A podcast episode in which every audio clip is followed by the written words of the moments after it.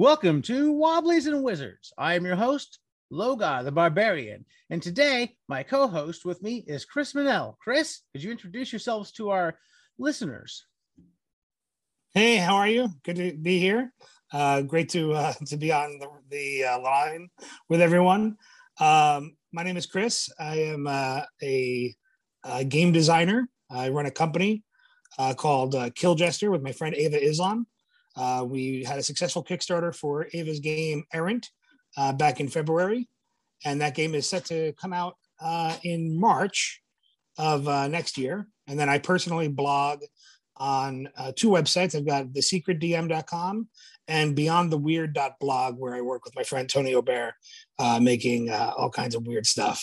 It was good to have you today. And we were talking about topics for today's, and I think we decided to ask you. I wanted to ask you, and I wanted to delve into how we got into role playing and role playing games.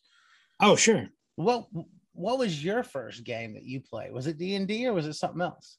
No, it was it was D and D. Definitely, it was. uh I was I was eight years old, um, and my my older brother had gone to a friend's house to play D and D, and then came back and told us about it. And my mom thought that uh, it involved Satan. And uh, I grew uh, up with that.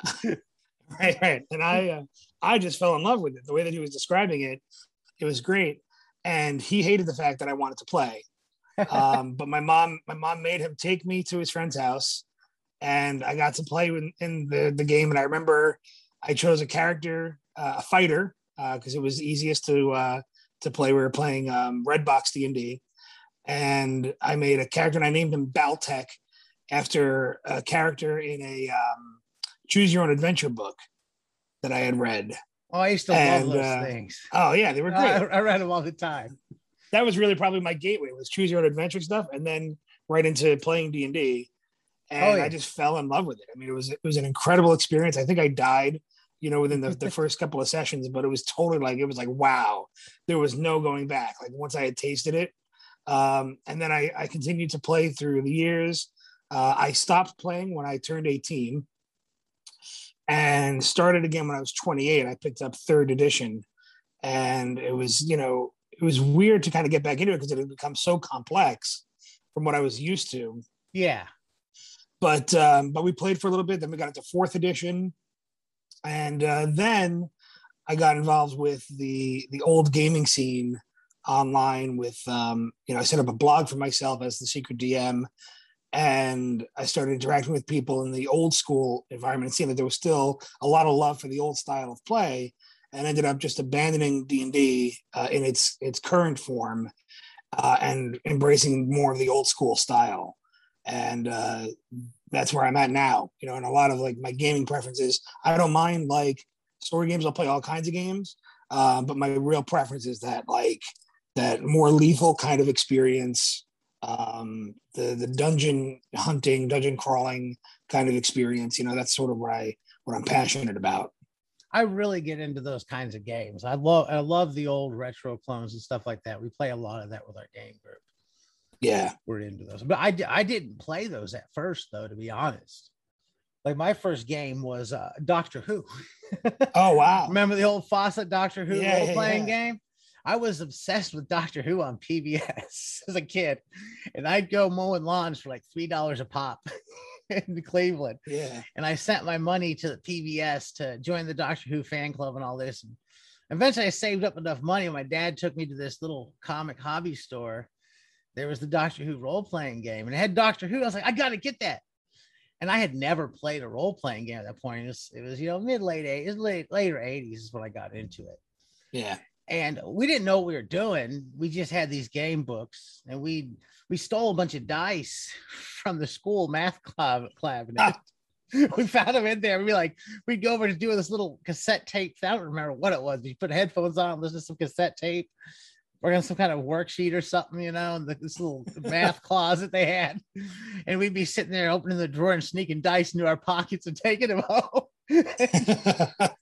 so we didn't know how to play, and we just take like figures and stuff and roll up character sheets for them and fight them at first. It's nice. like, okay, we got all these guys, and I made up this guy, and this figure will be that. And we didn't have a dungeon master or nothing. We had no idea what we were doing. Yeah. And uh, we got some other games, and eventually one of the guys we were playing with played with a group that actually knew how to play. He's like, "Hey guys, Oh. we've been doing this wrong." It's like, "Yeah." he was really into Robotech, so we brought out some Robotech and some Heroes Unlimited. And uh, yeah, we just dealt. I did a lot of Palladium through the '90s. Uh, I didn't Yeah. play, and I didn't play a game of D and D until I had been playing for quite a few years. It wasn't until '93 because you know back then there was the Satanic Panic in the '80s. Yeah. I didn't even dare touch a fantasy role playing game. So it was my parents were okay with Doctor Who and superheroes. Right. And when I started delving into D and D, I'm like, I, my father was a Baptist preacher, so it was very much, ooh, you're gonna get Oh, in yeah. trouble. Right. Right. so yeah, that's how that's how I like weirdly got into it. You know, I didn't know what I was doing at first, so I didn't have the benefit of a dungeon master. We had to. Yeah. Uh, I No, think that's cool. uh, it's interesting now that the with uh, some of the the what are they called the the ever the actual play podcast I think are bringing a lot Oh, of yeah. people into it now and they Mhm. actually get to see someone play as opposed to where when I was getting into it it was like I don't know what I'm doing here but I stole some dice from the math cabinet at school Right. No, I think it's it, there's so much. It's interesting how people get into the game, but uh, you know, there's so many different avenues in, and especially now uh, with you know indie game makers making content, um, all different types of, of genres that they cover, um, and experiences and, and play styles, and it's really cool to kind of see it all happening. You know, be a oh, part oh of yeah it.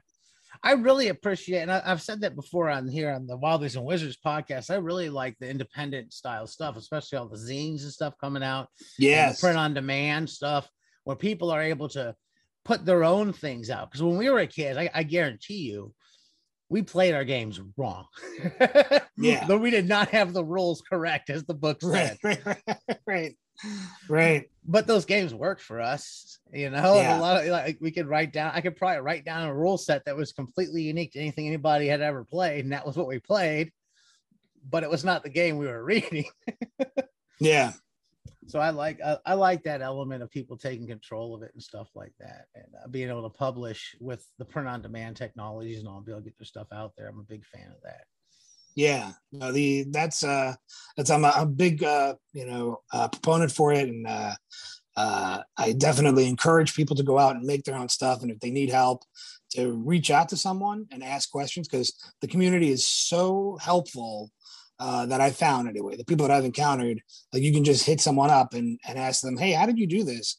And and get answers to that and be able to make stuff from it. So Yeah, that's a that's a that's a the community being a valuable resource. And there's plenty of like I've been in all kinds of uh, Facebook groups, like one on RPG zines and stuff like that, and Yeah. zine creators and stuff like that, where people are asking questions on how to do things and what what people what other people are doing, figuring out is good.